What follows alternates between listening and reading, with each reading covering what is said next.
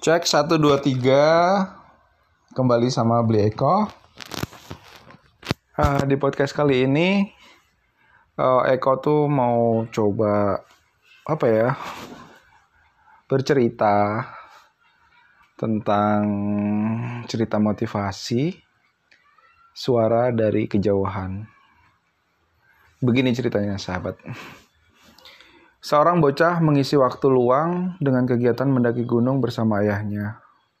Entah mengapa, tiba-tiba si bocah tersandung akar pohon dan jatuh. Aduh! Jeritanya memecah keheningan suasana pegunungan. Si bocah amat terkejut ketika mendengar suara di kejauhan menirukan teriakannya persis sama. Aduh! Dasar anak-anak. Ia berteriak lagi. Hei, siapa kamu? Dan jawaban yang terdengar adalah, Hei, siapa kamu?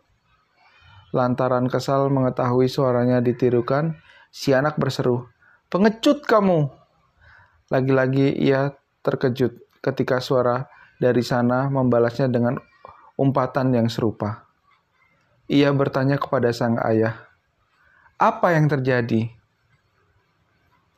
Dengan penuh kearifan, sang ayah tersenyum. Anakku, coba perhatikan. Lelaki itu berkata keras, saya kagum padamu. Suara di kejauhan menjawab, saya kagum padamu. Sekali lagi sang ayah berteriak, kamu sang juara. Dan suara itu kembali menjawab, kamu sang juara. Sang bocah sangat keheranan Meski demikian, ia tetap tidak mengerti. Lalu sang ayah menjelaskan, suara itu adalah gema, tetapi sesungguhnya itu adalah kehidupan. Kehidupan memberikan umpan balik atas semua ucapan dan tindakanmu, nak. Jelas sang ayah. Dengan kata lain, kehidupan kita adalah sebuah pantulan atau bayangan atas tindakan kita.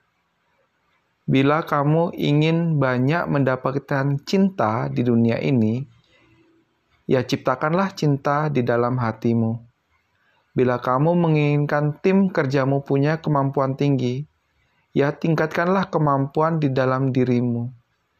Hidup akan memberikan kembali segala sesuatu yang telah kau berikan padanya. Ingat anakku, hidup bukanlah sebuah kebetulan, tetapi sebuah bayangan dari dirimu sendiri. Tutur sang ayah. Ya, benar banget ya sahabat. Hidup itu adalah sebuah pantulan dari apa yang kita lakukan. Ya, semoga bermanfaat. Salam semangat dan bahagia. Hi.